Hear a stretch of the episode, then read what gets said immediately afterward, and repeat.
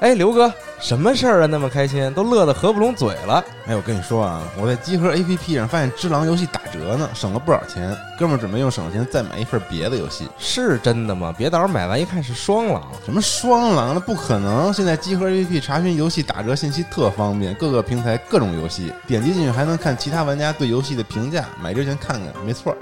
哎，我看看，哎呦，写的还真挺清楚的。哎，等会儿，等会儿，这游戏我前两天刚原价买的，怎么现在打折了？你呀、赶紧更新一下集合 APP 吧。 Are you ready for a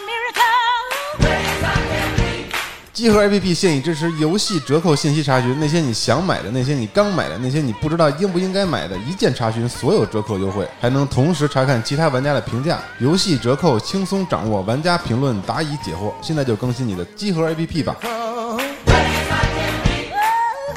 Are you ready for a miracle? Are you ready? Are you ready? Are you ready? Are you ready?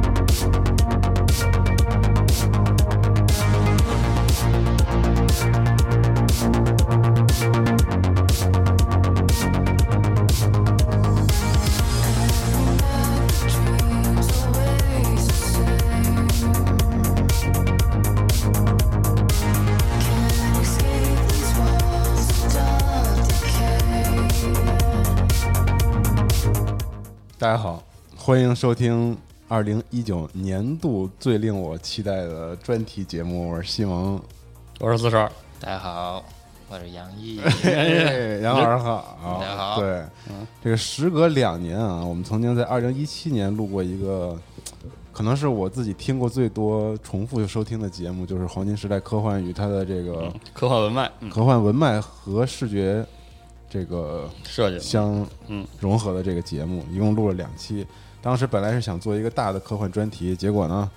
因为种种原因，是啊的就这个一直没有成型。然后因为杨毅老师这个工作比较繁忙，然后前不久，其实也就这两年吧，《赛博朋克2077》相关的信息和内容放出来也越来越多了。嗯然后关于赛博赛博朋克这个本身这个东西呢，我们其实一直非常非常想在它的视觉体系上做一些内容，是但的，是呃好像从来没有任何人能够真实的、嗯就完整的总结过赛博朋克它应该到底是什么样子。我们是能想起来就是《银翼杀手》《攻壳机动队》啊，等等等等这些各种各样不对同的视觉艺术的作品，这对些电影等等。但是我们其实今天就想请袁老师来啊，嗯，我们还是从以前的套路开始，从文脉开始讲什么是赛博朋克，它它的一些基础哲学，然后包括到最后，嗯，是怎么样形成它的视觉体系，然后包括到现在，一直到这款游戏，包括到以后它会有什么样的发展，太令人期待了。嗯嗯对，因为现在毕竟这个讨论赛博朋克俨然是一个非常热的话题啊，是啊，啊我们就趁这个机会，就是从从很根儿的地方都都说一说赛。博朋克现在有点泛了，我觉得。赛博朋克现在是全网玩梗，对吧？对，全网其实最呢火的对啊，这期节目呢，它是有一个嗯根源的。嗯其实有一次就是西蒙去上海找我对嗯玩去，然后就提起这事儿了，《赛博朋克2077》。然后我就预告片儿跟他对，嗯就跟他聊这预告片儿的事儿，然后我就告诉他，我说好像大家都没发现这个两个有一预事告儿啊片儿之间出现了一些变化。对，因为第一个预告片，如果没记错的话，好像是二零一二年还是哪年，当时伴着那个 b u l l e t 那个， Archive 的那个 b o l i s 那首歌，对，出来的那个一个警察和一个那个街头的一体人嗯一体人在少女，对，嗯就是它几乎不叫 CG 动画，它是一个短片儿就是静态的一个播片儿的这么样一嗯对个，一个片，但是当时给所有人造成了特别轰动的这个记忆，是的，是的，对，然后再到后来再出现关于这个游戏的片子，那就应该已经到了二零一七年了，嗯就是前年吧，嗯，对，要么就是去年，去年对前年还是去年，反正就是中间隔了大概有五六年的时间，对，对，嗯嗯，但是这两个预告片之间，就已经看到了很多哎不同，嗯，我们他那天给我讲，嗯他说你看没看出来，这两个预告片之间几乎已经完全不是一个时同一个代东西同一了个对嗯东西了。我说哪儿不是？他他爸爸给我一讲，我惊了。嗯，对，是的嗯所以呢，就由由于这个事儿呢，我们就想起来，就给大家整一期这个节目。嗯，哎这一期节目，我们就仔细来跟大家聊一聊整个赛博朋克的这个，从它最开始的发展，一直到它现在可以，对这种嗯变体演变的过程。嗯 OK，我们现在啊，就先给大家抛一个就是小小的一个引子一样的东西，嗯就是我们都说赛博朋克，对吧？大家每个人都在聊这个事儿，赛博朋克二零七七也好呀，包括现在网上各种梗啊，就是俄罗斯大妈那种，对，嗯啊，给你配对一赛博朋克标， ，B 站上好多呢哈，对对嗯对，大家就是这种东西，它就形成了一个像流行文化一样的一个这种小的这个小浪潮、小风潮一样的东西。嗯，那大家总说赛博朋克，对吧？还有人说这个咱们咱们现在这城市都特赛博朋克，嗯国内这些基建狂魔，对吧？都特赛博朋克。嗯什么是赛博朋克，对吧？赛博朋克怎么来的？那我们这期节目，我们就开始从头给大家娓娓道来。嗯那从什么时候开始？首先呢，我们可以先从我们说整个这个赛博朋克它文史上面最早的这些东西开始。嗯，那之前我们聊过，就是整个科幻的这个见识，对吧？对对对，我们说过，就是跟大家经就是分享过几个这种断代的方法，也是学界比较认可的黄金时代、新浪潮、赛博朋克。嗯那大家如果还有印象的话，大家会回忆起来，其实赛博朋克本身它是对新浪潮的一个反抗。哎，这个之前我们节目里其实讲过了，对嗯嗯对，新浪潮本身是对黄金时代的一个，对，是对嗯黄金时代的呃反抗，对吧？那他们他们其实各有各的一些就是关注点。黄金时代其实就比较积极向上，嗯对未来的畅想都特别美好。是，新浪潮它属于科幻向主流文学圈的一次靠拢，对，然后搞各种风花雪月，对吧？浮搞云风变雅化的，对。嗯，但赛博朋克呢，它就回归了，就是我们说的这个技术本位吧有对点技术本位的这些东西。更本质、更是硬核的那，它种就纯粹又回到了我们以技术为出发点去进行一个一个探讨、一嗯个幻想的这么一个状态。然后又继承了新浪潮，说这个科幻的题材可以外放，啊然，后回归到人或者是一些非技术的东西，所以是的它有点类似对这个新浪潮对做了一个收束和归纳，让它集中起来。对，所以我们之前我们就包括网上也看到各种各样的，就是跟大家分享的东西。大家都知道仿生人会梦见电子羊嘛，对吧？PKD 哎嗯的这东西，它就是我们说的新浪潮时期的这么一个末期的这么一个，我代们说已代表经作初嗯初步呈现出这个赛博朋克特征的这么一个代表作。算是这两个阶段中间过渡的一个对重要对作品，那这东西呢，更为大家熟知熟知的就是我们说的那个《银翼杀手》，嗯对吧？它拍成影视化之后，那可以说就是《银翼杀手》这个片子呢，它基本上就是奠定了我们说的这个基调。但是大家需要就是就是真正就了解的一点啊，就是我们是真正意义上说的这个赛博朋克圣经，就是我们说的《神经浪游者》，嗯，它是八四年的，对它比《银翼杀手》还要晚晚两年，嗯是对的，。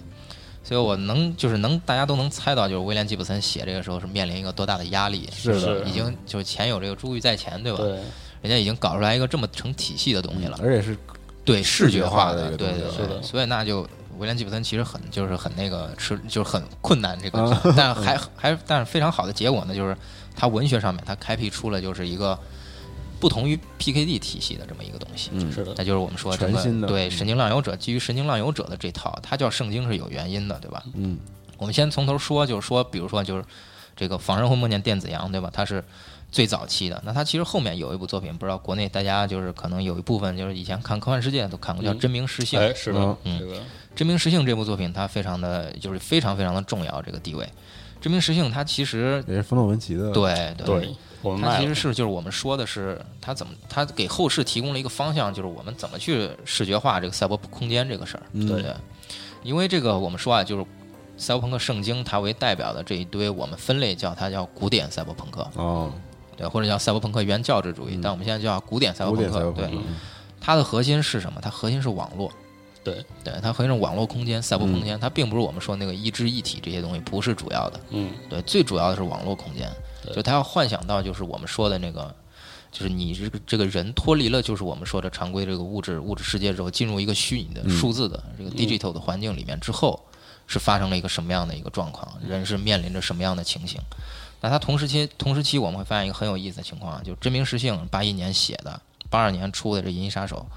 同年还出了一部另外一部就是被人低估的片子，就是《创》，哦最早那个《创创》，最早那个版对本，，嗯但是你看啊，就是这个真的是导演个人审美跟那个能力决定两个片的那个是的区别，你知道吗？创嘛，那你现在再看就就很糙，对吧？就各种东西就做的非常非常糙。但是创特别牛逼的一点就是，它真的是关注于就是我们说的，赛就博是世界、赛博博空空间，对，嗯对整个关注于赛博空间的。其实《银翼杀手》它不关注赛博空间，它关注是存在、嗯，自我，现实的社会，对。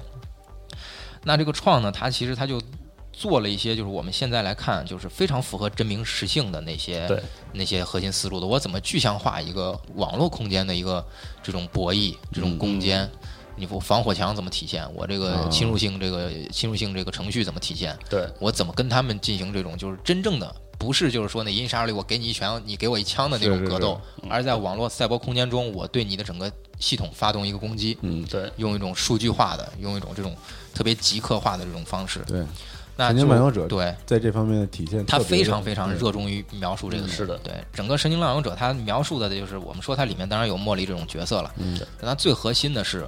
就是这个 case 进入凯这斯个，进的，嗯，，对，他进入这个描述整个数据世界的那个样子，样子，嗯对你，因为人很难去想象到他没见过的东西，这就是我们说创其实非常牛逼的一个事儿。当然，就是你你搁现在看的很滑稽了，那些画面是的很可笑，但是当年他绝对是开开先河的，前无古人的，非嗯常有勇气的这么一部作品。是的，然后他后续的就是我们说那个《创战记》这些东西，就是 Legacy 这个，我就都觉得做的都非常好，就肯定是嗯是的被就是我们说主流的这些东西低估的。但是就是他在主流中没有位置，但是我们在把它拿到就是我们说的整个这个赛博朋克的体系中，它还是有非常重要的位置的。嗯，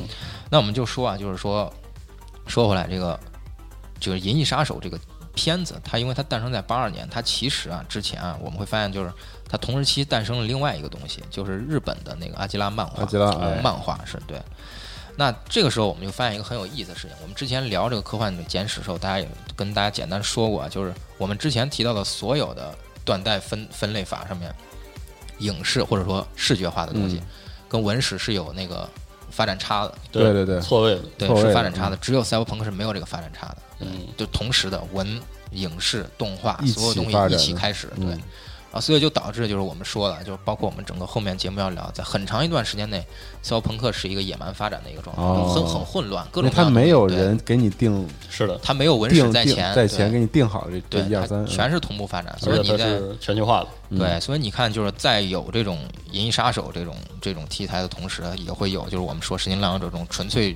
就是关注于赛博朋克空间的这种题材。阿基拉呢，那是它是另外一个东西，它是整个就是构建于就是日本漫画或者说整个就是日本动漫的这种黄金时代它的一个产物。这个黄金时代的东西，它对日本整个日系的这套赛博朋克产生了非常巨大的影响，就是审美上。那么说回来，就是我们说这八四年这《神经浪游者》，大家都说它是赛博朋克圣经，为什么它是赛博朋克圣经呢？我跟大家说几个点，大家会发现它几乎是涵盖了所有我们说的当今流行的，包括后世的，就是这个就是当时流行的，包括后世现今流行的所有东西的点。一个是赛博格，嗯对吧？一个是人工智能，还有虚拟现实，还有东亚元素，它们的核心所有东西都指向网络，就是赛博空间。嗯，就我们后面不管是攻壳也好，还是我们说就杀出重围这些东西，还是赛博朋克二零七也好，它都是这几个大命题下的一部分。嗯，就只有神经，就只有神经浪游者是把这所有这几个东西完全涵盖进去了。这就是我们说为什么它是圣经。嗯，他是一个集大成者，他把所有的他想讨论这些点都在这部作品中进行了讨论，嗯，进行了这种设想。对，那所有其他东西，后世的东西都是从它里面拿出一部分，比如说我专门讨论你赛博格，嗯，对吧？我专门讨论你人工智能，专门讨论你就是虚拟现实这些东西，对吧？嗯，我们后面看到很多东西都是以单一的一个东西为卖点的，对但是只有神经浪游者，它是整体全部包含。嗯，穷尽了而且界定边界的作品，对嗯，那我第们一步就变得这么厉害是了，对，就是这，我觉得可能是跟当初就是威廉吉布森其实面临了一个挺大压力，他觉得他一定要真的要想嗯他要出做一一个不一样的对对要跟其他东西不一样的，对嗯，而且实际上，《石英来游者》万生三部曲如果全合在一起，那就定义非常清晰，嗯，甚至它一定程度上预言了我们后来所说的古典结束之后的赛博朋克的这个处自我处理的方向都已对经包含下去了。对。那我们现在就谈了这么这么多，对吧？我们反复在提赛博朋克这个词，那赛博朋克这个词，对吧？嗯到我们底是要什么对意思嗯到底是什么意思？咱们跟大家聊一聊，对吧？我们其实之前就是四十二录那些节目里面也都简单说过，就是之前就是说他们是一个相当于是一个地下自出版的这么一个运动，嗯，那么他们就是反抗新浪潮，自己印书，对吧？嗯。然后他们有一些就是比如说戴着墨镜什么这种标签化的这种自我包装， 对吧？那当时就有一个编辑，对吧？叫布鲁斯·斯特林，他就对这么总结赛博朋克特质，对吧？四十二之前也说过，对吧，就是我们说的这个待人如待鼠，对吧？所有对数的措施都可以等同的施加给人。嗯，闭上眼睛拒绝思考，并不能使这个残忍的画面消失，这就是赛博朋克。哦对，还这么定义的，对形容了一个场景式的画对面，啊，那赛博朋克我们总结出来是什么呢？它是一个不完美的未来，它相对于黄金时黄金时代呢，是一个不完美的未来，嗯不完美的技术，不完美的人，就是三个不完美。全是残缺的，对，全是残缺的。赛博嗯坏朋的克未一定来要表现这种残缺的这种对比，对吧？因为我们回头我们去看那个黄金时代的东西，就是我们现在就你回忆一下，你看《星际迷航》就最新的这些电影，《大星的际迷航美》好的人定胜天的，嗯对嗯你，请回忆一下《星际迷航》，它一开始那个就是故事背景交代是吧？嗯二二二二十几世纪，人类已经彻底战胜了所有的疾病、种族纷争、啊社会意识形态的对抗，人是类的团结在一起，开始开拓未来。嗯，就是人类已经没有任何内在的问题了，是啊我们的问题全就解决是了啊对我们的问题就是要拓展我们的这个领域，把我们的文明扩散到整个银河系，嗯是吧是的？这个是黄金时代的一个基调。那赛博朋克可不是，赛博朋克是内向的，对，是一个，它本质是一个就是工业工业社会末期的，就是前信息是是前信息社会，然后工业社会末期的人对信息时代的一个大胆的想象，对吧？然后它同时它又糅杂了一些就是对传统科幻，还有对新浪潮、对脸谱化人物、对权威、对理想主义、对科技乐观论。对传统社会与经济结构、对资本主义的等等等等的这种反思与对抗，嗯，对，它就产生了一个这种非常具有呃颠覆与叛逆的这么一个精神的这么一个文学类型。嗯，它其实就跟我们说啊，它必须要结合在七十年代到八十年代整个就是我们说文化领域的这个朋克运动一起看。赛博朋克的发展就跟朋嗯朋克运动是同期的，嗯，是的，所以说我们不能说就是说你朋克先有的朋克后有的赛博朋克都是一样的，就是当初我们如果去看其他领域，我们会发现都是各种各样领域都是尝试在做一个就是这种反传统，嗯，做一个革新，做一个颠覆。那科幻圈就产生了我们说赛博朋克这个运动。所以他们都是同步发展的，对，嗯那赛博朋克这个东西，我们说它怎么朋克呢？那朋克就是我们说朋克的定义是什么？它带有颠覆性，对吧？叛逆性，嗯无政府主义。它取材诸如面对这个社会的这些问题、下层阶级的被压迫等等主题，对吧？对，然后它朋克文化是对社会的一个信息，就传达的是一个信息，嗯它是一种呐喊。对，就它不是所有人都过得很好，对也不是所有人没都那么美好对，嗯也不是所有人都一样。这跟我们之前说的那个主流的所有的，嗯这个就跟大家灌输的那种。模型式的、标杆式的家庭，对吧？就像辐射里那种什么一啊家两口、嗯仨仨孩子、俩孩子那种，是完全不同的。他会告诉你，除了中产阶级之外，有大量的你看不见的，你对根本不知道他们过得有多惨的人。嗯，在沉默中挣扎的一些人，对，他们甚至都没有办法去去给自己进行这种发声，对吧？那这个时候，他赛博朋克他其实是通过这么一个途径，表达了对这个类型或者说对这个群体的一种关注。他设想，比如说在未来社会通过技术进一步进步之后。那这个群体面临的，或者说我们说底层跟高层之间这种撕裂，跟上层社会这种这种撕裂，嗯，这是他的我们说关注的一个点。那他其实赛博朋克运动它必须另外一个点是必须结合就是它的哲学内核去看。嗯，就我们说整个后现代主义对赛博朋克提供的养分，对吧？我们说后现代主义它其实是特别大的一个特别杂的一个东西，就是我们说好多分类不了的东西，我们丢到后现代后里现代面。对，是那后现代里面其实有几个几个人和他的几个几个类型的就是这种作著作呀，包括理论啊，对赛博朋克有非常非常重要的影响。第一个啊，就是我们所有人都熟知的熟知的马克思，嗯，他对资本的这个批判，他对资本的这种论述、分析、剖析的非常非常的仔细，就是他的整个资本与垄断嗯，对生产力啊，对各方面的一些限制，对人的一些限制，对对吧？而且八九十年代正好赶上一个这个美苏对抗，然后这个资本主义发展到一个很高的嗯阶段，然后内在自省的时候，他必须要拿出这本，拿出马列，嗯然后拿出对《资本论》，他然要后批判的嗯看一下，就是通通过别人对我的一些批判来反思一下，我能客不能观地变得更好？看这个嗯对对我能不能变得更好？这是当初其实资本、资本、资本整整个资本阵营，它是有一定的这种愿意去自省的这种状态。是的然后还有就是我们说尼采，对吧？尼采他这种存在主义，嗯，他任何这种孤立的个体这种非理性的思考，对他都是一个很真的、很本的、这么本真的这么一个存在，对吧？还有另外一个，他叫让·鲍德里亚，他讲的是哎拟像与这个模拟与符号化、超拟真哦对这些东西。那为什么说他呢？就是他有一个理论，就是说模拟东西可能比真实更真实。是哦的，嗯，这个就是我们说，就是我们整个后续的整个赛博朋赛博朋克构建这个赛博空间呀、嗯虚拟现实啊这些东西的一个点，他们的一个出发是点。最重要的场景，对对对，非常重要这点儿。好，最后一个人呢？最后一个人，这个这个可能就是国内就是不不就是跟哲学这块儿了解不多的人，就对他没有什么认识。但是这人特别有名，他叫赫伯特·马尔库塞，他有名到什么程度呢？就是当年那个法国那个什么八月风暴那个，就社会主义小小革命，反正后来被镇压了嘛。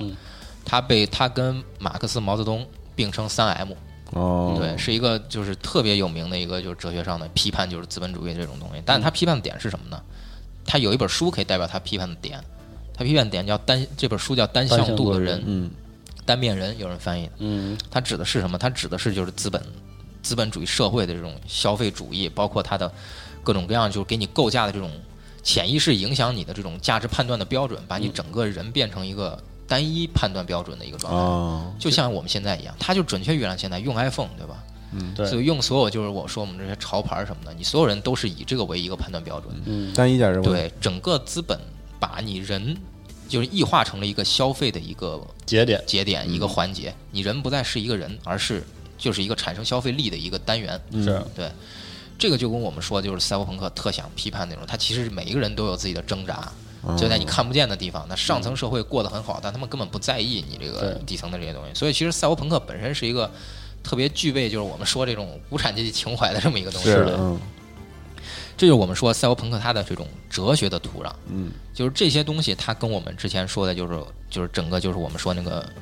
回到技术本位的，就是跟科幻本身的这种对新浪潮的反抗结合在一起，它形成了我们整个说的这个赛博朋克。嗯，就是所以我们说之前啊，所有的科幻题材，就我们之前就是有过这么一个观点，就是说科幻其实本身是一个特别哲学接近于哲学的这么一个讨论。是的，那赛博朋克呢，可以说是科幻中更最哲学的这部分，就它讨论所有东西都是最哲学本位的这么一个这本源的一个东西。嗯，那它势必呢就就在文学圈，就是在文整个文学上面，它是受的这个影就是限制是更少的，它不像那个视觉，你要做一些观众爱看的东嗯西。是那所以就威廉吉布森他整个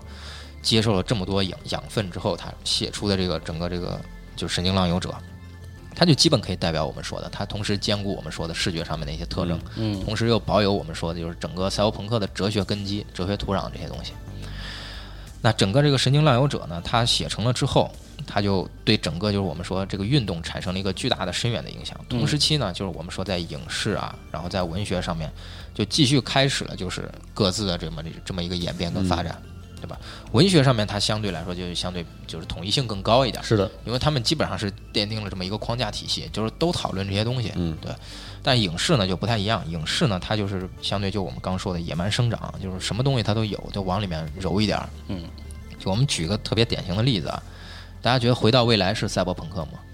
嗯，回到未来，对，《回到未来》有赛博朋克的要素，但它不是赛博朋嗯克。是的而且你发现没有，它同时期的就《回到未来》这个时期的所有电影，它都具备一定的赛博朋克要素。嗯嗯，但它都不比是如赛说博哪朋些克赛博朋克要素？对我们说，就是赛博朋克的要素，它在视觉上来说啊，它其实有一些东西是我们可以去追根溯源去去去聊的。就比如说它哪儿来，我们说啊，首先就我们整个定义的这个古典赛博朋克，嗯，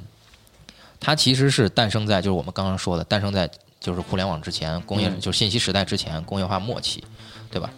那你那个时候，大家想象一下，大家用的东西都是什么样了，对吧？你想象当初是，其实就是那种大背头，对吧？大背头显示器，是然后有一些就是那种晶体管的计算机啊，然后还有什么最早的那些就是 email 啊，什么游戏机啊，八八位的、几位的，就是这些东西其实对赛博朋克就是诞生的那个时候，其实有非常大的这个影响。嗯，然后这些东西成为了就是他们文学创作的一个具象化的一个养分跟基石。嗯，那它诞生了一个视觉特征是什么呢？它视觉特征，比如说我们给大家举例，就是 lofi sci-fi，我们之前都讲过，对吧？嗯 low low fi 赛博，对，lofi sci-fi 它是低分辨率、低比特、对，低嗯容保真量，对低容量存储介质。嗯，这是它的一个视觉特点。第二个视觉特点是 AS2 字啊符，ASC2 字符、对就是那个对对北美通用的那个字符，没错现在有很多一游戏都是靠这个做的，就像那大灾变什么的。 roguelike 什么对的，，然后还有那 CRT 显示器，嗯就那个阴极射线显像管显示器，就是对大背头那种东西。就是我们看到很很多古典赛博朋克里面，它那显示器非常巨大，嗯对那不只是个显示器，它它代表是一种，就是一种信息的强制的一种传达输对出，掰着嘴给你喂的那种，然后嗯，然后还有就是这种以同息银为主的这种信号线缆，多数都比较粗大。对，然后你就是很粗那种线，大家经常看到像工科里面满地盘着各种各样的对那对种粗对细其的实往线，前找找七十年代的异形，都是这样，都是这样嗯的就是所以我们说，就是赛博朋克的美术啊，它其实是不是严格意义上仅从赛博朋克这个题材对摄取养分的，它是是的同时，因为他们是同时发展的嘛，它是同时受各种影响的。还有我们之前说就是塑料，对吧？材料上面的塑料、服装、设备，就威廉吉布森写的，他特别喜欢那人穿塑料衣服，对吧？然后那个包括你那个哎什么，就是那种各种什么注射器什么的，它哎有小塑料型的往身上一拍，对，所有这些我我正好综合一下，正好嗯也举一个非常好的例子，就是这个约翰尼的记忆。我们从头一点一点说。对约翰尼基首先，第一小型存储介质，你会发现在约翰尼基里的第一个点子，约翰尼用脑子存东西，他脑子依然只有小 U 盘大小，就是在那个阶段，他们想象不到一个巨大的 TB 级的存储设备，哪怕是人低容量，在对在那个处理东西也是一个低容量的小玩意儿，而且它只能灌到磁带里。当时是这样一个考虑对。然后霓虹，你记不记得我们讲过那个海豚那个大哥拿那个霓虹灯跟人说话，嗯然后他那个塑料质感，他那个装甲板塑料在它鳍的下面，包括那个注射器这些东西，你会发现。约翰尼记忆极强的集中了这些元素，元素特别清晰。对，还有就是我们说的，像它里面那些全是机械按键，我们现在没有按键，我们非实体按键。是的那那那个时候都是机械按键，然后他们的是就是包括整个这个美术下面那种机械设定都是比较传统的是的，流线型或者仿生结构，然后大量嗯内部露出的这种冷战时期的工业细节，嗯，对吧？还有他们的环境也是就我们说以非常经典的这种九龙城寨为主，嗯因为他们那个时候设想的底层就是那样。就是对，那其实现在你再看，底层不一定住的那么破，嗯对它它可能是社会资源占有上面，就是完全没有办法跟别人比。是的，那住的其实还行，吃的也都还行，对吧？嗯，但就社会资源、晋升空间呀、发展空间不行。嗯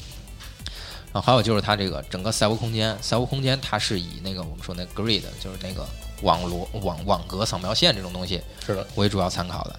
然后它的人机交互界面特别的简陋，而且有一个非常重要的特征，它是前操作系统时代，对就不能有操作系统，没有这概念。嗯这对，个不能有这玩意儿，这玩意儿就便民了嘛，大家都会用嘛，鼠标是点一是是点，嗯对，都都会用，它一定是前操作系统时代，嗯你要靠指令输入、哎靠代码这些东西去进行一个控制，二零七七挺好抓住这个点。对对。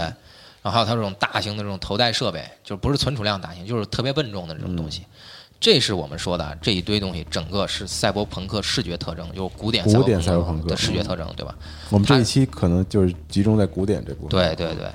整个这些东西就是我们之前看到的，就比如说就是数字电视啊，就我们之前说的早期 email、游戏机、个人计算机，包括那会儿那个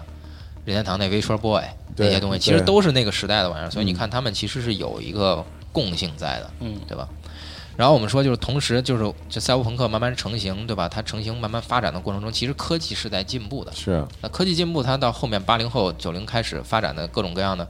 在线、在线这个移动游戏、在线游戏社区、移动电话、数字相机、摄像头、数字电视、宽带网这些东西，无线网络、GPS，你会发现这些东西在赛博朋克、古典赛博朋克里都没有，对，因为它诞生在赛博朋克发展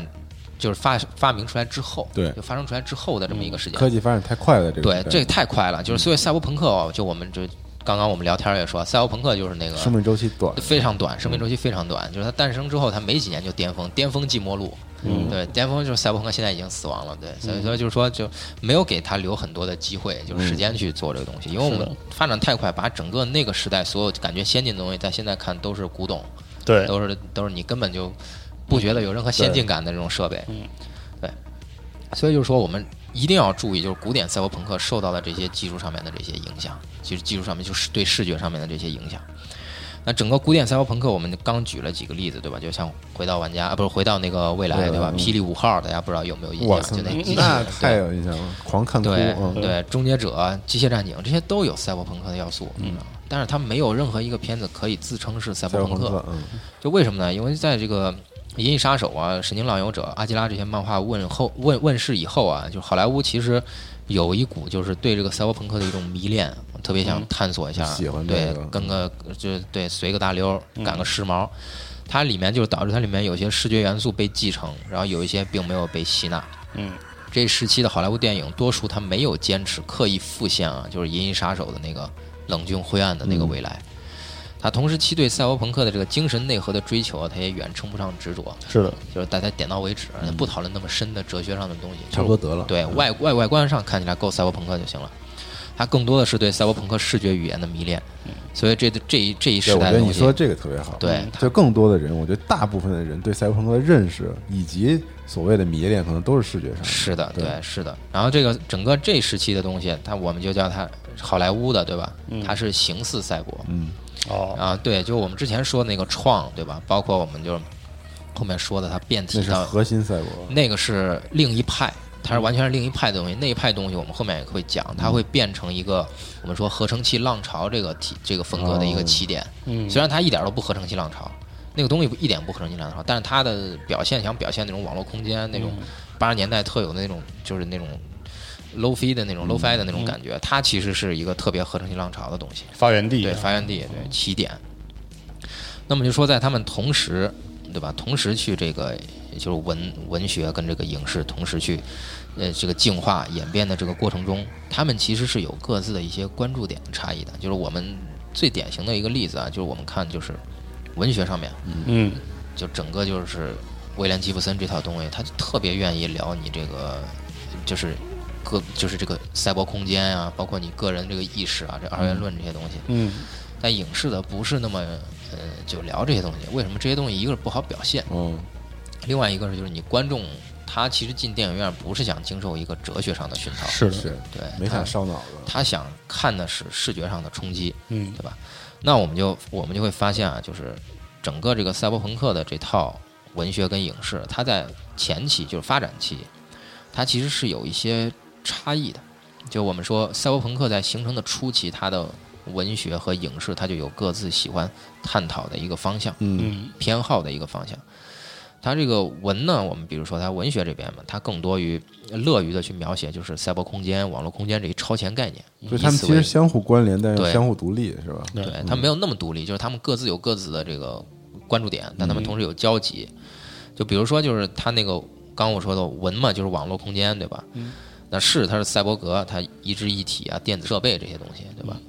那所以我们就看到，在文这边，它比较愿意去写的是朋克，是网络空间，是大企业，是违禁品，是控制论，嗯对吧？在视觉方向呢，它更愿意写赛博格、机械、硬件、虚构建筑、城市扩张、消费主义嗯，这些东西。好视觉表现。嗯对对，然后他们有一个重合的一个交集，就是我们说的高科技、黑客、人工智能、意识、自我存在、嗯犯罪，还有贫富分化这些东西，他们都会讨论的东西。所以这个时候啊，就是在这个阶段，我们说的八十年代的这个阶段这到是一九个十圈年儿代，图是吧？对两个圈儿叠在一起，中间有一部分交集。是的，就在这个阶段，他们是有这么一个就是异同性，就是区别跟这个统一性。然后他们各自的发展呢，又按照各自的一些呃一些轨迹吸收的营养去做。那我们可以主要聊一聊，就是说这个就是这个影视方面的，为什么呢？因为影视它其实赛博朋克整个就是我们说它到巅峰阶段，它其实是吸纳了大量日式的东西，哦，就日本人创作的东西。当然，跟我们现在说的那些日式的东西完全是两回事儿了。那个我们说黄金时代日式的东西，那是非常非常就是很硬嗯呃了。对硬核的东西，非常扎实的一些东西，它跟现在那种轻轻度化的那些东西是很不一样的。嗯那就我们说，就是从那个阿基拉漫画开始，到直到我们后面说的这个八八年阿基拉整个这个动动画画啊问世之后，我们会发现，就整个一批啊，就是它早期的一批这种日式的赛博的这种影视也好啊，动画动画作品也好啊，它其中几乎没有对网络空间的描述，对，嗯对，它基本上都是对环境、机械、科技对一体的偏爱。真这的个跟太老偏爱这个了跟老美一路，对都是一路一个路子。就只要你做视觉，我们就尽量避开你赛博空间这个事儿，嗯主要聊你这个机机械不好就是描绘，体一描绘对变成创了又，对对对，是吧这确实是一个没细节的空间，这是一是个。投资人非常惊悚的一个事情。对对你别跟我聊这个，你聊这对个对钱就不投了。那对你看阿基拉那个大型基地，包括他们那个骑对摩托车，那那工业细节多多呀，嗯对，好看，对细就是它好做，对吧？对就是你有东西画，对吧？那我们说就是八八年的这个阿基拉电影，嗯加上八九年的工壳的漫画，啊哎我们说这个东西它就奠定了一个日式赛博朋美赛博审美啊。嗯，就我们为什么说它叫日式赛博审美呢？大家回忆一下，你小时候看那个就是鸟山明，嗯是不是特别爱画那个机械内构、没错。对摩托车什么的，就是机械内构露出来。你想想阿拉蕾，对嗯是吧？然后包括我们说那横山红啊、嗯哎小林城啊、神侍郎正宗啊、大有克洋，所有这些人都是一个迷他恋们者吧对对他们那个时代就是冷战时期特别爱画当初那个机械内购的这批人。对，所以说那个时代日式的赛博审美，它里面有大量这些人的这种偏好特嗯征去进行了一个影响。工业的性感，对，一个机械内构、裸露的发动机、冷却管、电子元器件、整块的流线型外壳是的，这都是他们特别喜欢的东西。然后这些东西呢，它诞生是有一个原因的，它是一个前 CG 时代。你手绘其实就是我们说啊，手绘动画，包括你画的一些设计，嗯，你能到的精度是很有限的。是你到那个精度，它就是一个瓶颈，你突破不了了。你画的再精致，你不可能比阿基拉那个时代更精致嗯了，因为你手绘的东西它成本摆在那儿。是对吧？那它前 CG 时代呢，它就是因为这么一个技术限制，导致比如说它对肌理啊、对质感啊这些表现手段比较有限，多用绘制大量的结构和细节来呈现精密与先进感。我们哦，现在看我们现在看到的什么杀出重围，包括二零七七，它里面其实有大量材质变化。哎，对材质变化，这个是我们说 CG 时代，就是你对哦对对 PBR PBR 技术之后它才会出现哦的这种。对你包括你看之。就是早一点的游戏，什么系统震荡那些，也就是基本上都是靠结构，它没有靠嗯靠结我构，们说靠线条，对对，对靠对细节，对嗯的对，一定要多，就是那个该该多的地方那细线节条量得多，对你那个结构得复杂，嗯一定要就是信息风度上来，就是我们说的信息风度这个概念是关系到就是你所有的观众啊看的这些东西时候，能不能感觉它足够真实、嗯足够有说服力的一个关键点。嗯，所以说我们看就是八十年代的这个赛博朋克，它更多的是就是日本这边，它更多是当时主流的科幻影视动画呀这些东西对这一题材的一个解读，是以主流的一个审美标准去进行解读的。嗯我们可以看到大量同属于其他题材的这种要素，嗯并且它带有很强的这种日本科幻动画黄金时代的印记。那什么是日本科幻动画黄金时代？比如说，就我们说的《超时空要塞》那些，哎，更早的，甚至更早的，就比如说是那个同时期的那种 OVA，还有那些就是高达那些什么东西，嗯对其实对都对对这个都有东西有影响。就因为你高达你七几年出的，然后后前后面慢慢的就是高达出了之后，有出了一批很多就是这这种就是以这个机器人为题材的这种东西。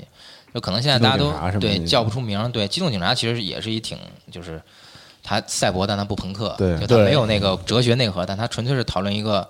呃就是你这个技术对一个社会形态、工工种啊，或者说你这个执法这种方式的一个改变。是的，对，所以你看，他日本人他骨子里面啊，他其实是很现实了，是吧？对，它其实是跟欧美那边不太一样。欧美那边我们就会说，它那个赛博朋克那个大的那个环境啊背景，它其实是一个，就是就是是一个完全是一个布景化的一个东西，嗯就是嗯它没有实际的生活的一些东西在里面，它更多是为了凸显你整个这个台，嗯基调，对，一嗯他基重视那调个精神上的那个对东西就要但那是种日本就很小，对都是在冷你静的生活，嗯对，日嗯本里面就是很具体的一个东西。我在这个环境下，我东西怎么用，对吧？嗯我这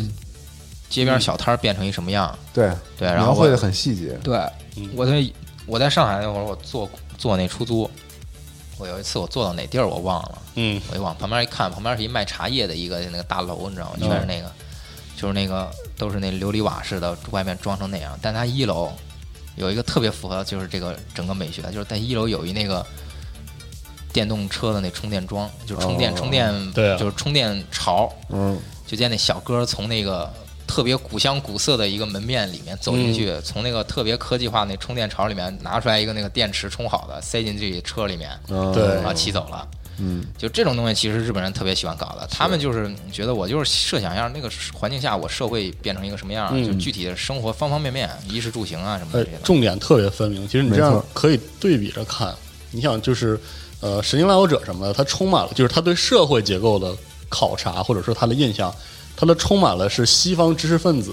对东方低生活的一个幻想。它是顶端往下看，对，他然后然后他喜欢聊的是精神上的变化。其实威廉吉布森《神经来访者》里有一层这样一个关系，我觉得也是刚才杨毅老师说非常难视觉化的一个原因。凯斯进入网络空间的时候，他看到了整个美国的信息世界是高度归纳的，是是完美几何的。就比如说那个银行的数据是方的，那边那个数据是圆的。但是他把这个再扎进去，他扎到更深的网络世界的时候，那个世界是具象的。他在一个海滩边上、看到那个对神经来访者，然后那个那是个小孩儿，嗯然后那个故事结尾的时候，当他回看网络世界，他看到那个小孩身边是他自己，就是是一个很很你很就回想一下，这是不是就跟那个《盗梦空间》那对，很迷，乱，很很折呃，很很精神的东西。你反过来看《宫壳机动队》，怎么处理就是素子的迷茫。他跟巴特坐那船上掉潜水，嗯，是个很生活。他们在休假，在对这种对对他还在说这个事情，包括他技术上的重点，他表现的技术是那种，比如说那个英，就是《宫壳机动队九五版结尾的时候。那个有一个国外的技术大师，他的一手能变成一个快速打字的手，对对对对对你看都很具象，很对，很实应用，对，嗯特别应用实。际啊，对对，所以我们说整个就是你这个文学跟这个影视的差异，包括日日本跟美美国国的这个差异都，不它太其一实样对都对整个这赛博朋克的演变产生了非常巨大的影响。嗯，就赛博朋克就是你主题从影视的这种仿生人啊，就是赛博格呀，到你纯粹到最后我们说的整个融合到这个世纪末的这个赛博空间也好，嗯赛博格也好，本身进行一个融合，它是进经历了将近有个二十年的这么一个变化的。嗯，但这二十年的变化，就像我们之前说，这二十年在科幻上面的这个文学上面的这个变化、视觉上的变化，它远不及现实中技术进步的这么一个速度。速度啊，没错。所以就导致我们说嘛，赛博朋克它之前我们聊那么多，对吧？它文学上面一开始是就是圣经，就是嗯定型的；视觉上它最终定型的时候，就九五的那个工科了，嗯，对已经已经是极基本致结了束嗯对，已经嗯基本结束了，就是它的所有空间已经到那个点儿了，嗯对对。然后这个包括它后面就是我们说的，真正的就是说真正意义上把就是我们说这个赛博朋克的哲学根基最哲学的那个灵魂内核打入到流行文化中，打嗯入到所有人内心中的这个《黑客帝国》哦，对这个东西，基本上到这儿就真的是完了。就是后面我们说，后面整个就是赛博朋克所有的东西，古典的东西就结束了，就没有什么发展空间了。嗯，对那么说就是说这个当初就是为什么它会产生这么一个这么一个转变，对吧？我们聊一聊技术上面发生了什么事儿，对吧？工科的时候其实都九五年了，是啊可不九五年了。你像九五年让家里稍微就是有点儿移就动电话都对有了这些东西全都有了，对吧？经济条件好一点的，你咱们国内都不说，那国外那些像那些什么个人电脑什么全、嗯全都有了，那不是你想象的，就不是小说想象的那种非常极客的那种状态了，对吧？大家、操那作个、系统都有了，对啊，那个时候就是游戏都已经出来那么多年了，对吧？嗯你的各种各样的游戏都已经不停的在进步了，就嗯是低比特的，对吧？然后那个时代，它有一个非常关键的一个技术上面的变革，标志着赛博朋克的这个就是衰落开始，就末路开始。就我们说啊，整个赛博朋克它构建的这么一个核心，就是文学的构建的这么一个核心是赛博空间，对吧？嗯那它这个构建，它是在前网络时代，就是前网络时代想象的，就没有网络。威廉吉普森那帮人写这些东西的时候，所有人都是找了一个那个计算机术语的小册子，嗯，我对着翻整着，对翻着我，哎，我觉得这词儿挺牛逼，我对用上啊，是吗？啊，对对对，嗯我用上这啊，么我动，根本不知道那是什么，对，哦所以这书写完之后就老被人喷嘛，就是老那老被那极客圈喷，但是后面大家又特喜欢，对，因为 这其实全用那词儿，对，其其实一挺好的一就是一个嗯公众一个宣传推广一样的是的事。所以就是我们说啊，就是整个赛博朋克它的文学诞生是在互联网，或者说就是我们说整个这个网络时代的之前。嗯那我们说当初慢慢的开始出现一个什么东西，就是万维网，就我们说最早的那个最早的最早的那个互联网前互联网，互联网的前身叫万维网嘛，它其实是个什么东西啊，对吧？它是一个尖端科技，对，它是一个非常少数的知识分子学者用到的一这么一个就是这种工具吧，算是，对，一个一个极客的一个增强生产力的一个东西，它是的可以说是只为社会的少数人服务，嗯嗯，对吧？它整个构架也都不是给你老百姓用的，你也不会用，对吧？你对整个你包也犯括不上用，对你包括你那电脑那个操作系统，它也不是说是对非专业人员是的很友好的那种状态，嗯所以在那个情况下，大家设想一个未来的一个就是这种网络空间，它肯定是这种特别就是技术向的，你每个人嗯都在那个环境下，你技术才非常强，然后你要身怀绝技，能哎黑进去各种各样的，能绕过各门种各槛样的极高的，对防火墙什么的。但后面就发生了一件事儿，就是互联网，就是就万维网向互联网进行一个转变哎。呃就我们说，互联网的诞生就是直接就是终结了赛博朋克。对，为什么嗯呢所以？赛因为博朋克已经不存在了，嗯赛博朋克已经就是它早的已不历史存在了进程已经结束了，就是它演变的历史进程已经结束了，它不会再去进行任何演至变。少它不会有演变和发展了。对，就我们后面提到的所有演变跟发展，都是它精神内核上的东西，但精神内核东西一直一直没丢，就是这是科幻本身的精神内核，嗯对吧？对赛博朋克只是科幻精神内核下面的一个小的一个哲学分分支，支对嗯。那我们为什么说互联网诞生了之后，赛博朋克就就凉凉了嘛？嗯，是因为互联网，大家一定要清楚，互联网是基础设施，嗯，它不是极客的这个尖端科技工哎具。是的对，互联网是个基础设施，它就导致所有人都能用，它是一个服务于公众的。嗯，你从小孩到老人都可以在互联网上获取知识，是的发表你的这个见解，对是吧？的，那我们要说啊，就是我们这个互联网啊前期就我们说，比如说那个 BBS 时代，那可能还有点赛博朋克的那个味嗯道劲儿在。嗯对我打点东西上去，我分享点非常高高深的知识，我跟大家说一说，它还是保存着那个互联网的那种就是精英分享化精神，对嗯精英化分享这种嗯哎嗯知识的共享，然后就是对这种权威、对这种知识垄断系统的这种挑战。嗯。然后我们现在呢，那是彻 底的就没戏了。哎互联网你只知道是吗嗯另一个世界，对对，然后现在我们现在呢是移动互联网，那就更不可能有就是 这个赛博朋克的土壤了。嗯所以，所以我们说啊，就是说，就我们整个说就是赛博朋克，它一直到就是我们说这个九九年这个《黑客帝国》这个事件，它之前所有的东西，它都是有这么一个跟现实的距离的，大家可以去幻想，可以去思考。有空嗯间，对，咱到到这个《黑客帝国》这儿就就基本上就没了。哎，正好就是讲《黑客帝国》之前，从文脉上推荐大家两本书，而这两本书非常清晰的反映了杨毅老师刚才的那个过程。首先，第一本是九二年的《雪崩》，哦，尼尔·史蒂芬森是对个网络工程师，他跟就是威廉·吉布森不一样，威廉·吉布森是写书的，但那个史蒂芬森他是搞技术的，嗯技术对所以你会发现。雪崩中，他越就是已经明显的表现了，在当时已经逐渐雏雏形了万维网的结构。它包括它里面的超元域，它就是这样一种观念。能进入超元域的，还是这个网络弄潮儿，啊在当时还是精英还是这么阶层处理的。嗯对，技术高手，对，但是这个时候你会发现，因为这个欧美和日本的交融已经开始进行了，雪崩多了很多很具象的现实的描述啊描述、就是嗯生活的描述，对这个社会结构的探讨。但是它里面这个阿红这个主角，他使武士刀啊，这种这种杂糅感，也也是有有些日式的东西在里面，是对吧？嗯，包括尼互尔相影响对的时期了，比如尼尔·史蒂芬森敲敲代码，所以他的超元域的描述特别像我们，更接近我们的认知。比如说那个超元域基以一种特殊的网络协议为基础，嗯，来使用，然后他这个黑客都要遵循一定的技术规矩。是它这有一个技术，有一个技术范式，有一个技术标准，是你的要在这个技术标准框架内对它进行一种漏洞或者一种攻击。哎，对你不可能跳出技术。就是我们回顾一下，就真名实姓那个时候，嗯，它所有东西具象化之后，它不跟你说这技术是怎么对标准落实成了个具象化，就但它那个不会很告诉你哦。对，他那说的比如很硬，对对，真名实姓里，它就是说，比如说那个我有一防火墙，嗯，我可以减缓你对我的攻击。那它对防火墙在真名实姓里是个什么？可能是个迷宫，对是个古堡。很文学，对很故事。哦对我是一个法师，我在你这个迷宫古堡里哦过关斩将，这是那个时候的对网络空间。对，但到雪崩时候已经不是了。雪崩时候它是明显受到技术进步之后对启发的。对，然后雪崩之后的下一本很重，我也觉得很值得一看，国内也有。嗯，虚拟偶像爱朵露，九七年威廉吉布森的作品，你会发现他已经对自己和自己对网络的认知已经变化了，已经变化了。对因为虚拟偶像爱朵露讲的就是互联网式的赛博空间。嗯，它那里面上网了是追星的小姑娘，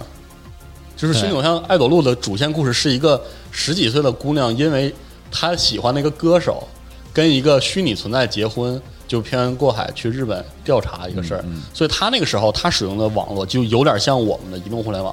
她在飞机上。打开那个进入那个虚拟空间听会儿歌，嗯，这样的故事，你会对你明显能看到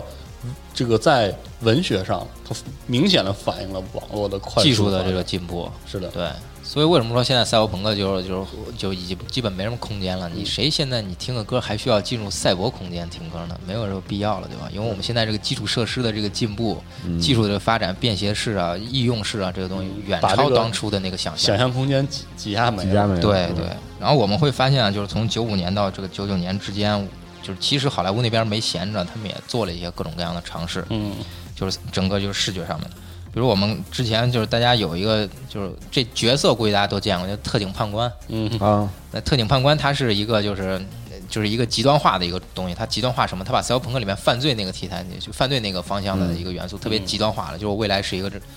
它也有什么巨构建筑啊，也有这种对贫民窟啊，什么东西，但它内核其实一点都不赛博朋克，它是一个犯罪题材的一个东西。嗯，然后它这个东西，它就是老美的一种，就是你可以，你可以感，你可以认为它是一种探索，就是对这种风格的一种探索。是的，这个时代其实又有点像啊，就是我们说那个《银翼杀手》之后的那段那几年，就大家又开始去进行一种探索、一种啊拓展，呃不是遵循原有范式的这么一个状态。新的探索和对对对。嗯，创新，嗯，对，因为这个这个时代呢，就比如说我们看到好莱坞，它九十年代它尝试了各种赛博题材，它虽然就是没有完全忠实于这个经典的这个视觉语法、赛博朋克语法，但它有一些就是创作的内核，其实是就是我们说跟那个部分是一致的，非常一致的。就像我们说这犯罪题材啊，然后它可以说是和而不同，然后它探索了一些就是赛博朋克的一些可能性。它很多很多片子其实是有一些那种低成本 cult 片儿的那种基因在里面，嗯对。就还就像我们刚说的那个，就是那个特点约翰尼的记忆，对吧？嗯，捍卫机密这些东西。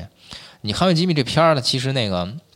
说实话，那点子都非常好，对非常非常好。为什么非常好？啊因为威廉吉普森亲自操刀的编剧，啊，所以他那个很多点子都非常非常好，就是就是特别特别经典那个赛博朋克的那个那些点儿。对，就比如说你插到插到脑袋里一什么那个，就是那个像电极探针一样的东西插进去，啊，你本身你大脑有多少的存存储容量，你要靠外界的一个东西把那个信息导进去，导进去对之后，然后你超载了之后，然后你那个生物上面会有反应，对，对，它所有这些东西都是我们说的特别赛博朋克那种，就是人变成了机械的一部分，或者说机械跟人本身的界限进行了模糊，嗯对吧？但是因为呢，这片儿嘛，你想啊它那个，它其实就是也算也算生不逢时吧，也算当初那个能力确实有限，就拍的其实就是挺糙的，就你现在一看就是那一 B 级片儿粗制滥造的，对，就跟大学生手持手持摄影机拍出来那种似的，对。里面很多东西都很糙，但是你能看出来，他就是想的点都挺有意思的。嗯，就是特别传统的那种赛博朋克的点，就是我其实挺希望就是以现代的技术重新再拍一个这个这种这种，就把这片子再拍一个出来，那是肯定会很不一样，嗯对吧？还有就是我们说同时期还有另外的一些就更剑走偏锋的东西了，它就就像那个异次元骇客，嗯，就大家不知道对这片儿有没有了解，它里面几乎没有什么科学的，就是科科幻的这种视觉元素，它讲纯纯粹是赛博朋克特别精神内核那个存在、自我意识，嗯，怎么界定我现在是不是活在真实中，嗯，对吧？什么是你像我嗯对这些东西，它特别界定这个，它就是一个虚拟的世界嘛，就跟跟黑后面跟黑客帝国肯定受它影响了，我生活对在一个虚拟的世界中。对吧？他一开始他们先虚拟出来一个世界，然后观察这个世界里面的嗯人，他就发现自己的世界也是被虚拟的。嗯，就这种多重虚拟，就回到我们之前说的让保德里亚的这种虚拟超仿真这种东西，嗯它其实文脉一直没有断，嗯哲学上面的土壤一直到九九年都没有断，一直到九九年黑客帝国都没有断。然后我们就接下来就说到像我们说这个《黑客帝国》，这为什么这么重要呢？最重要当然，它也嗯标志了一个就是赛博朋克的一个末路。算是这个对古典赛博朋克的对，因为《黑客帝国》本身已经是视觉上已经没那么古典赛是博朋克了嗯，但它精神内核是赛博朋克极精致的神内核的对最后的极致闪光，嗯对，嗯最后的一个闪光，它就是彻头彻尾的就在探讨二元论，对吧？对存在、自我，嗯，什么是什么是就是自自我的这种认定，你怎么界定自己是谁？嗯，哎，这种状况下，包括就是我们之前说的那些整个这种系统化的控制，生活在这么一个虚拟世界中，它基本上就是把我们说的所有东西，就是我们回到最开始一开始说这个《神经浪游者》的时候，威廉吉普森写这个片写这个东西的时候，他奠定了几大几大的这种就是关键的这种探讨的点：赛博格、人工智能、东亚元素、虚拟现实、网络。黑客帝国一样把俩全给你带上了。是甚至结构是一样的。对所以就是我刚才很着急的说过一次，《神经对神经浪游者》是一个二层虚拟结构，嗯对它甚至在暗示，在模呃，也这是我个人的一种解读，但是它确实在暗示凯斯在网络之下的那个存在，那个世界是可能高于现实的哦认知。，对，嗯，所以就是说这种东西，他们到黑客帝国这儿是说的越来越清晰了。对，非常非常的让人意外的，就是他们经过之前的那种就是各种探讨、各种探索之后，他没有丢，他反而在这儿回归到回归了一个最本源的赛博朋克的内核核心的东西。它虽然视觉上它没有那么赛博朋克了，对吧？是的，对，它视觉上赛博朋克它主要靠这个黑皮衣、大墨镜什么的，主要靠这种体现一种靠朋那克个感。掉下来啊的代码，对对对，靠这东西体现一种朋克感，ASL 字符字符对吧？对对对也是，但是他那个就是精神上面，他完全是还原的，对吧？就包括我们说，其实他后面的那几部二三呀什么的，他就是那些就是现实社会，或者说他不不一定是现实社会，就那西安的那个环境，嗯，它里面那些机械设定什么的，也都不再是经典的赛博朋克的是机械是设定了，它更多像后启示录的机械设定，是吗？对，所以说，在这种情况下，《黑客帝国》我们可以看到一个困境，就是《黑客帝国》面临的困境，但是他走出了这个困嗯境，这是一个结果。它的困境是什么？就是你你在 CG 时代再按照前 CG 时代的设计或者视觉语言去构造赛博朋克，是一种非常危险的状况，嗯，非常不讨好。就对是观众不可能再认为你大背头显示器是先进的了，对吧？嗯对，你想这个时代，你过想时了对对，所有东西都是一个挑战，就是我怎么再去做赛博朋克这啊题材？赛博朋克所有之前的题材那些技术，现在全都已经不再先进了。对对，就是说《黑客帝国》它找到一个巧妙的平衡点。但我觉得对于九九年来说，啊，它距离我们之前说的那个审美啊中间只过了十几年的时间。是啊我觉得可能还还还到到达不了复古浪潮能够在那个时候出现的时候，那个时候对只能是过时。对它只是 old，但没有 old fashion，对它没有 fashion，所以那个时候可能就要摒弃掉所以就是一个扔东西的时候。对，扔就是东西的时候就是对大家对这个古典古典赛博朋克的整个这套视觉语言的一种失去了兴趣吧，算是对对，就他们大家太老了对，不感兴趣了。就是你真的你在做那玩意儿，没有人去看的。是对然后我们整个说赛博朋克这个东西，它其实是就是我们说啊第三次工业革命的就是产物，它它整个就是在进入信息化之前，他们他们就是人在想象我进入信息化之后是一个什么样的状况，对吧？那我们可以几乎肯定的是啊，是什么？就它将在第四次工业革命彻底消亡。对就现在基本上已经消亡已的经没有差不多了。嗯对，就是我们现在整个这个就是就是目前我们这个二十一世纪初的这种消费主义啊、快餐文化、大数据、社交网络啊，就基本上消灭了孕育赛博朋克的这种哲学土壤。对对，那所以就是说，它基本上面临一个技术上面的再一次的把技术土壤也消灭掉，那基本上就是我们说第四次工业革命。嗯，那第四次工业革命是什么呢？石墨烯、基因，对吧？虚拟现实、量子信息技术、可控核聚变、嗯清洁能源、生物技术，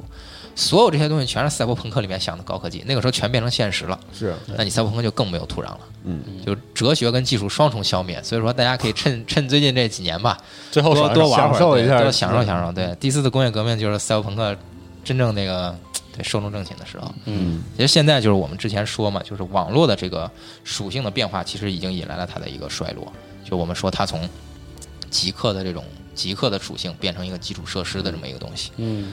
然后我们现在再看，就是我们说的整个，就是我们刚刚聊了这么多，我们从黄金时代开始，大家对技术的这种，就是这种情绪、这种看法，它是一个乐观的，对吧？嗯特别乐对观，，它是一个乐观的。然后它是在探讨一个技术背景下人跟人、人跟世界的关系，对吧？那我们古典赛博朋克它其实是一个悲观的状态，它更多探讨的是技术对人的异化、对世界的异化。对啊，就像我们之前提到那个马尔库塞，对吧？三 M 之一，嗯他其实就是就就就就是在说他说，但他说的不是技术，他说的是这个社会的形式，是的资本主义这种形式，对吧？那资本你离不开技术，对吧？离不开这些东西，他要创造更先进的生产力，他其实说的都是同一个东西。嗯，这些东西怎么去把你人本身的属性把它改变掉，把你对人给异化掉，让你人不再是人，而是一个大体系下、大系统下的一个组件、一个单元。嗯嗯，对吧？你你你产生你需要的这种作用，但其他东西他们根本其他的人都根本不关注。甚至说尽量希望把它剥离掉，你只保留消费生产对能力，其它他物东质西标签儿是的对对对对，那你看，其实就我们聊到这儿了，我们就可以结合现实聊一下。哎 开始针砭时弊了，对对，正面识别。就其实啊，赛博朋克预言的所有的最糟糕的未来，我们现在现实吧，没那么糟糕，但是在某些层面上吧，比那个有之有过之无不及。嗯，对，其实赛博朋克它预言了很多东西，它是说就是你那个大企业控制社会啊，包括各种各样的这种信息安全呀、这种东西，嗯那就是我们现在面临的最重要的，或者是说的最有待解决的这些东西。而且早已暴露出来了。嗯是的嗯对，就是关键问题吧。我们现在暴露的这些东西，它没有，就是它那些作者他根本想不到，就没嗯有、没有想到能有这么真嗯这么实强，对，这么强大的这种影响。它甚至就是已经不只是说我们现在看到我们现在这个样子，我们能说一句，哎，那个科幻故事的设想是另一个方向，我们甚至可以说科幻都不敢这么写，对科是或者你甚至可以说他错了，就是说我们现在已经达到了《神经来访者》所说到的那种技术的同时，我们的社会不是那么崩溃的。嗯，我们对不是我们社会其实一点儿不对崩溃，越来越好。但是呢写，我错们了啊对，但是我们同时就是发现它技术带来的一些问题是。嗯远比我们那么直观的那种勇者英雄斗恶龙这种社社是会的崩溃、个人面对社会崩溃更复杂的状更态，温吞、更令人痛苦对、更具对毁灭性。更这种东西更不具文学性的这种，对，慢它是慢一个的特别中混沌性的对，特别中性的一个状态，就中立化的一个状态。技术在现在没有一个绝对的好或者坏，是的，它就是一在一个，就看你这技术你怎么用。对，那可但在这个赛博朋克整个题材里面，我们看到的技术是坏的，是异化人的，人是在技术下活得很惨的。哦，文明是毫无希望。嗯，对你，你你想，那赛博朋克里面，人天天就靠这个什么那个小小小电违禁品电对违禁品、毒品什么的，就把给让自己爽一点。那你说现在美国社会很多人不就酗酒吗？没有工作，整个铁锈带，你整个失去工作。我觉得这个东西它预言的特别准。是，而且还不一样的是，比如就拿美国的社会结构来说，可能威廉吉布森的时候，科那个赛博朋克愿意写，呃，贫苦者，对一无所有人，但是他还是是那种富人区、贫民区的二分。哦但是你想，美国现在结构有点类似于，就是富人区是孤岛，然后然后平民是水的那种。美国现在是中产就是崩溃嘛，中产阶层崩溃嘛。是就他那个比那赛博朋克想的更夸张，就你整个一个区域铁锈带，所有中产已经不复存嗯在了。他不是说你本身就是一个平民，或者说本身就贫苦，对你之前是中产，但是你被打打回到这个就是低收入人群里面。嗯，就赛博朋克他想的是，我本身就是一个低收入人群，我没有一个上升空间或者怎么着。他虽然上升空间这块封死是一致的，嗯，然后我们就后面又就之前我们刚刚又在录节目之前又聊，就是现在你这个信息时代的这种信息泄露的这种问题，嗯，信息安全的这种问题，那赛博朋克当初想不到的呀。是你的个人信息能以这种规模、这种级别的进行泄露，而且没错被被用于盈利、被用于谋利、被用于商用，嗯这种东西都太可怕了，对吧？是完全想不到的。好，你赛博朋克，你想的再牛逼，你想的是黑客跟跟跟这个知识跟这个就是这种企业吧，或者企业对，或权威者的说我们对叫这种边有有派系化的这种嗯建制化的这种就是这种势力进行一个对抗，他们是一个相当是一个权威，对吧？。对，那其实我们现在面临的状况是去权威化，是的，没有权威，潮流化，就是我们是一个浪潮一个浪潮，一个话题一个话题，嗯对嗯没有任何人能提出我现在是什么什么东西的一个权威，但是有热点，对吧？对大家蹭热点，对吧？蹭话题，没有人在关注对与错，嗯你的矛头是指不向任何东西，只能对哦互相指，对，无法只能指嗯互相指，对你只能互相进行一个攻击。就是我们之前整个赛博朋克所预言那种什么高犯罪率啊，什么底层生活非常艰辛都没有出现，是但有一个东西却让网络就是赛博朋克彻底预言错了，就网络的出现，它既带来了生产力的发展，带来了人类文明的进步，给大家带来了各种各样的数不胜数的好处，对，但它同时。它并没有像赛博朋克预言那样消消磨掉底层的发声的权利，只不过现在底层的发声变得更就是更方便了，以另外一种形式出现了。但它同时呢，它是什么消磨消磨掉了？就是我们说这个朋克底层的这种发声权利，它不是技术，它是人的这种本性，对，或者是关人注的异化，嗯对人关注什么？我关注的就是坏的新闻。对吧？嗯对我我刚吃饭的时候说嘛，什么国家什么粮食亩产什么万斤，根本没人报，根本不关心你报了这玩意没人儿，看对，嗯没人看，对对。但我但是你要说哪地方出个什么事儿，所有人都去嗯看，这个是就是网络时代的这个传播的一个特性，人的特性也是。你想你在古代，你像那个原始森林里面，可能人跟你说，哎，这儿能打着一什么特好的动物什么的，嗯你就听听，我记着差不多得了。嗯人跟你说这儿有只老虎，这儿是剑齿虎要死，人已经吃了十个人了，你肯定记得更清楚。对，这个是我们本性里的事儿，趋利避害，对吧？避害优先于趋利，嗯，先先把这些所有危险的东西先躲避开，嗯，那所以就导致我们现在整个就是就是这个移动互联这种社交网络时代，大家其实是被这种心态给绑架的。我也看一些就是那种特别耸人听闻的东西，特别吓人的东西，嗯哎我你也想看这看这也不行了，那也不行了，整个世界都不行了。但事实上呢，其实大家会发现这些东西只是是数据流中的一个类型，是就是，然后那个这些控制数据流的这些企业、这些公司也好，它通过这种数据流去抓你的眼球，去让嗯它去变现，对，给人产制造焦虑。这远比赛博朋克里面描述的那种纯粹贫困要嗯高明的多。这种是的这种控制要要要比那个要高明的多。嗯，这个这种控制你也更难去反抗。没所以就错是我们说赛博朋克这个末路是多方面的，你知道吗？它这个其实在技术上，它根本想象不到，就是我们对于大数据、对于现在的发对展这种东西的一种应用会产嗯生的这种负面的这种影响。对，而且它的消亡还有一点很重要，就是我刚我们刚才简单说了一下，就是方向性的消失。你知道赛博朋克认为科技是坏的，为什么？实际上它是一种对抗结构。嗯，科技在往上走，所以赛博朋克要站出来说科技可能会是坏的。嗯，但是进入到千禧年之后，现在就是从社会社会对技术的迷茫反映到了科幻对技术的迷茫，就是科幻对技术的态度重新变得中性了。就是我好像没法说好坏科技是对坏的，对。所以呢，你会发现到了两千年之后的赛博朋克，比如说我们之前一直推荐我特别喜欢的副、那个副本，嗯，你看他对技术的那种尖锐的批评变少了，反过来变成了一个对人的社会的控诉，就是副本里引入了我们呃之前侃正聊，就是黑色硬汉的形象之后，那个硬汉的迷茫更多的是一种感慨。说人怎么能变这么变了坏？怎么这样？但是我要坚持，我和我那个手枪 贝雷塔、啊，我要我要坚持。包括那个副本讨论的也是说，在未来的时代里，依然未在地球上未能消亡的宗教结构，导致就是它依然吃人，包括这个长寿技术和这个宗教捆绑在一起之后，嗯，它带来的人心的异化。但是你会发现，它对里面的技术，比如说那个传送意识，比如说这个长生，它没有特别强的批判态度，嗯，它甚至觉得有的时候还可以夸一下，哦，对社会还很好，这这技术确实不错没，有塑造这种科技的对立的，对，因为大家发现了一个现实，就是不不公这件事儿啊，就社会这个资源或者说这种嗯福利的这种分配的不公，不是源于技术，是源于就是意识上态的形形态态对对嗯社会的形态，它跟政治形态都没关系。就你没有政治，那人也是从很本源是他想分个三六九等，我比你要拥有的多，那我就是比你更嗯对更牛逼。所以，所以现在的问题就在于科幻丧失了某种就是技术本位的活性，然后就导致你你看这个，没什么发展。我们认为就是我们我们很多人或者认为就是比赛博朋克更狠，在在哲学或者说在在探讨上更深度的是像《发条女孩》这样的作品，它实际上就是同样是探讨平民，赛博朋克可能是他们幻想的九龙城寨是什么千叶的嗯，那个千叶城，千叶城什么。发条女孩说的那可就是血淋淋的，然后赤裸的，然后缓慢的东南亚的贫民窟，在窝棚之间，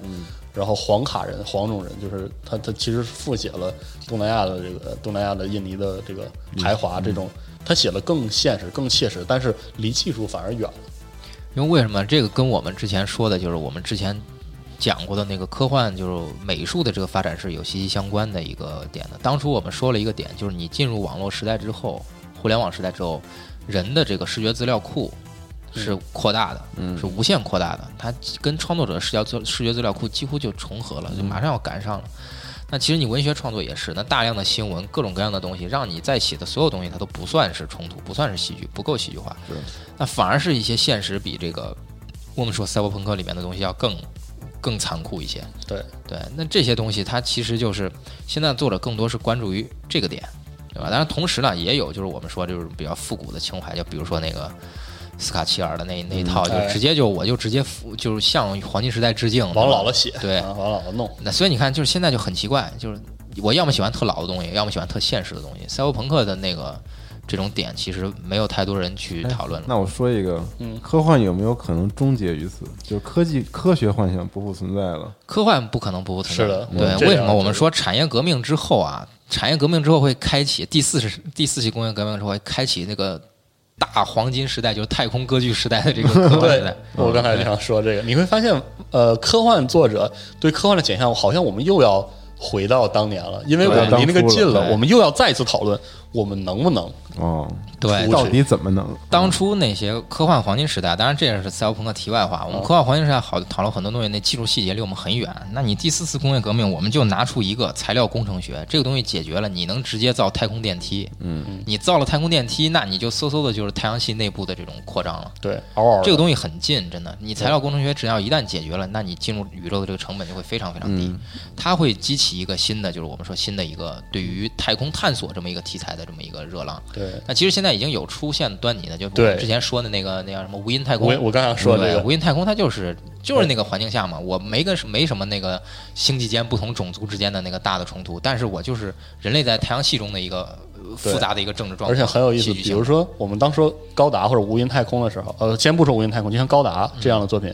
我们可能还说把它说的很二分或者很幻想，非常二分我们再一次聊到这个话题的时候，你会发现我们聊的东西就丰富了，它很可能就是层次更多了。嗯对，它很有可能诞生，就是使得科幻的重心转移的同时，催生更有层次、更有质感的嗯作品对。所以我觉得整个赛博朋克这个东西嘛，肯定现在这个现阶段是一个下行期，就大家基本上对它的一个热衷度只会把它当成是一个复古的东西来看。嗯，而且我也觉得是，对就刚才说 old fashion，现在应该是 fashion 那部分的对，回已经潮出来了，而已。嗯对，已经出来了。这个就是我们之前录节目之前我们也谈嘛，就是创这一脉，创这一脉整个下来的这套合成器浪潮这套东西，一下它起也来是了。对，也是一下起来了。所以其实很多观众就是听众嘛，包括在看的时候，他说：“哎，这玩意儿赛博朋克、啊，为什么霓虹灯啊什么的各种各样的东西？”那东西其实它更多的视觉特征是很像，就比较像合成器浪潮的复嗯古、复八十年代古的那种，包括我们。看那个《怪奇物语》那个片头那些东西，嗯它各种感觉，它其实不是赛博朋克，它是合成器浪潮的那一脉东西。嗯对，而且合成器浪潮它跟赛博朋克有一个非常重要的一个区别呢，就是你去听《银翼杀手》啊，包括工工壳的那些音乐，它其实不是一个，嗯就是一个类型化的一个音乐，是的它什么东西都可以有，是对吧？但是合成一浪潮的音乐，它就是符号化特别重啊对，就是那个就是那个从脱胎于那个游戏就是初期的那种低比特的那种东西，就是这它脱胎于这个之后，它就跟它那个视觉完美结合，所以我们就说啊，现在赛博朋克可能没有以前那么流行了，现在主要在流行的其实都是合成器浪潮，嗯音乐大家方面的大家都误会了啊对对视觉上面的全是合成器浪潮，嗯或者说是这样的，就是对赛博朋克的消费分为两类，一类是我们一直在说的怀古，另外一个是解构。我们之前以前有一段时间录节目，很喜欢用“解构”这个词，然后就有人提这个意见，说你说老说解构解构，你感觉这东西好虚，特别虚，说的啥意思？实际上我们就在沉迷于解构的过程，比如说那个《赛博朋克二零七七》的那个预告片，我们把它套在现实上那种傻屌视频，然后什么什么二零七七，就是赛博朋克进入到了一个可能消费生命力进入末期的时候，它就会表现成这样。一方面我们回忆起它当年嗯的辉煌年代，另一方面我们解构它核心的东西。其实我觉得现在不算是末期，末期是之前，就千啊禧是年对对初、两千年初的时候，那会儿是赛博朋克就没声音了。那我觉得咱这期先终结在这儿吧嗯，对我们下一期再聊一聊新赛博朋克时代，是吧对，？那个时候我们要着重聊一下两千年之后的一些东西。对这个时候，这东西它其实跟古典赛博朋克已经非常非常不我一大样了。家刚听半天，以为可能这话题就要终结了，但是并没有。嗯并没有对对对我们就是有感而发啊。对，两千年之后还是有的聊的啊，对朋友们。那咱这期先这样吧。 OK，啊好嘞咱们下期节目再见，朋友们，拜对我拜们。再见，拜拜拜